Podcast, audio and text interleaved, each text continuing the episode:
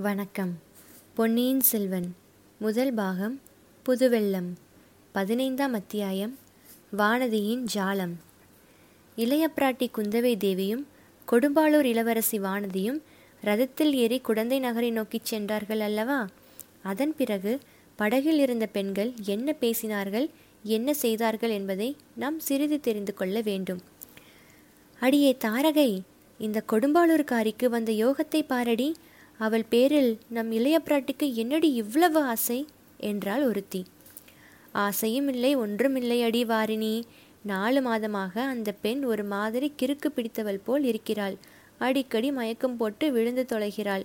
தாய் தகப்பனார் இல்லாத பெண்ணை நம்மை நம்பி ஒப்புவித்திருக்கிறார்களே என்று இளைய பிராட்டிக்கு கவலை. அதனால்தான் வானதிக்கு என்ன வந்துவிட்டது என்று கேட்க சோதிடரிடம் அழைத்து போயிருக்கிறார். ஏதாவது பேய் பிசாசுகளின் சேஷ்டையா இருக்கலாம் அல்லவா?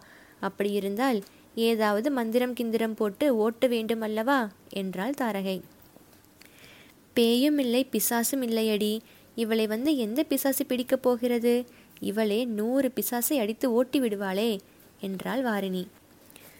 வானதி மயக்கம் போட்டு விழுவது கூட பாசாங்குத்தானடி. இப்படியெல்லாம் செய்தால் மெதுவாக இளவரசரை தன் வலையில் போட்டுக்கொண்டு விடலாம் என்று அவளுடைய எண்ணம் என்றாள் இன்னொருத்தி. நிரவதி சொல்லுவது சரி. அது மட்டுமா? அன்றைக்கு தீபத்தட்டை கீழே போட்டாளே. அது கூட தன்னை அவர் கவனிக்க வேண்டும் என்பதற்காக செய்த காரியம்தான்.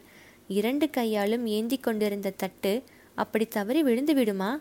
அல்லது நம் இளவரசர் என்ன புலியா கரடியா?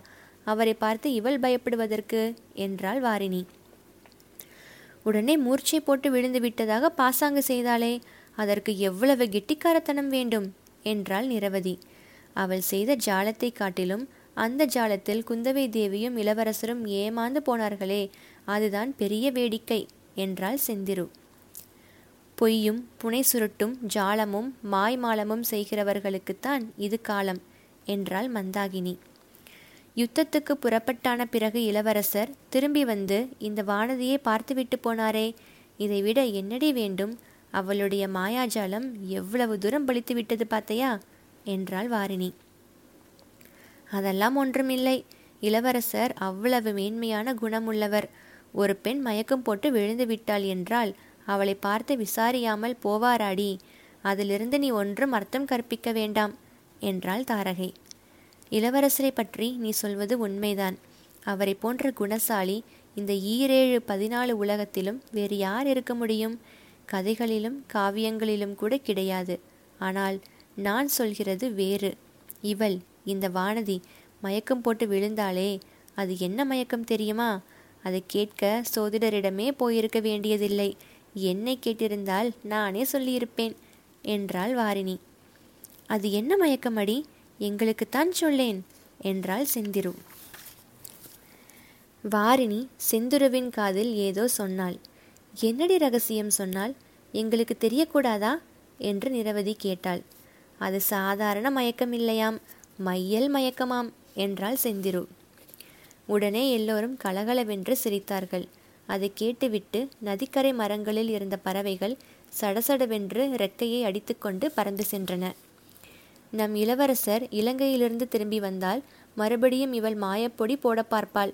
அதற்கு நாம் இடங்கொடுத்து விடாமல் ஜாக்கிரதையாய் இருக்க வேண்டும். என்று சொன்னாள் நிரவதி. இளவரசர் திரும்பி வருவதற்குள் இந்த வானதி பைத்தியம் பிடித்து பிதற்ற ஆரம்பிக்காவிட்டால் என் பெயர் தாரகை இல்லை. பெயரை தாடகை என்று மாற்றி வைத்துக் கொள்கிறேன் என்றாள் தாரகை. அது கிடக்கட்டும் அடி இளைய பிராட்டி சொல்லிவிட்டு போன காரியத்தை அவர் வருவதற்குள் செய்து வைக்க வேண்டாமா? வாங்கலடி என்றாள் மந்தாகினி. பிறகு அப்பெண்களில் இருவர் படகின் அடியில் ஏற்கனவே சிறிது பெயர்ந்திருந்த ஒரு பலகையை பெயர்த்து எடுத்தார்கள். பெயர்க்கப்பட்ட இடத்தில் நீளமான பெட்டி போல் அமைந்த பள்ளத்தில் ஒரு முதலை கிடந்தது. அதாவது செத்துப்போன முதலையின் உடலை பதப்படுத்தி உள்ளே பஞ்சும் நாரும் திணித்து வைத்திருந்த பொம்மை முதலை. அதை எடுத்து வெளியில் வைத்து கொண்டார்கள். படகை சிறிது தூரம் செலுத்தி கொண்டு சென்று நதிக்கரை ஓரத்தில் பெரிய பெரிய வேர்கள் விட்டு வளர்ந்திருந்த ஒரு பெருமரத்தின் அருகில் வந்தார்கள். அம்மரத்தின் ஓரத்தில் அத்தோல் முதலையை எடுத்து விட்டார்கள் அது மர வேர்களிலே பாதியும் நதி வெள்ளத்திலே பாதியுமாக கிடந்தது. பார்ப்பதற்கு நிஜ முதலையைப் போலவே பயங்கரமான தோற்றம் அளித்தது. வெள்ளம் அடித்து கொண்டு போய்விடாமல் ஒரு சிறிய மணிக்கயிற்றை அதன் கால் ஒன்றில் கட்டி வேரோடு சேர்த்து பிணைத்தார்கள். கயிறு வெளியில் தெரியாதபடி நீருக்குள்ளேயே அமுங்கியிருக்கும்படி கட்டினார்கள். ஏனடி மந்தாகினி எதற்காக இந்த பொம்மை முதலியை இப்படி மரத்தடியில் கட்டி வைக்க சொல்லியிருக்கிறார் இளைய பிராட்டி? என்று தாரகை கேட்டாள்.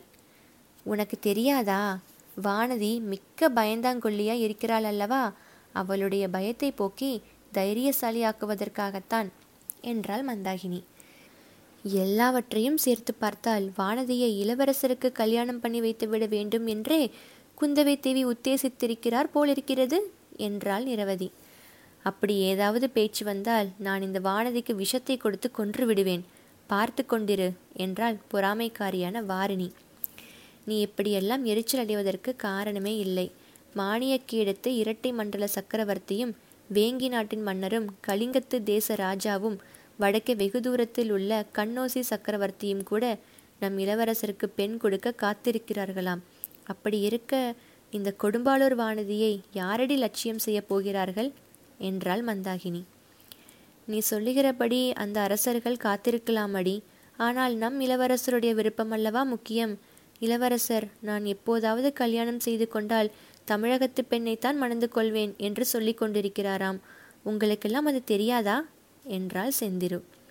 அப்படியானால் மிகவும் நல்லதாய் போயிற்று. நாம் எல்லோரும் சேர்ந்து தனித்தனியே நம் கைவரிசையை காட்ட வேண்டியதுதானே? இந்த வானதியினால் முடிகிற காரியம் நம்மால் முடியாது போய்விடுமா? அவளிடம் உள்ள மாயப்பொடி நம்மிடமும் இல்லையா என்ன? என்றாள் தாரகை. இப்படியெல்லாம் இந்த பெண்கள் பேசியதற்கு ஆதாரமான நிகழ்ச்சி என்னவென்பதை நேயர்களுக்கு இப்போது தெரிவிக்க விரும்புகிறோம்.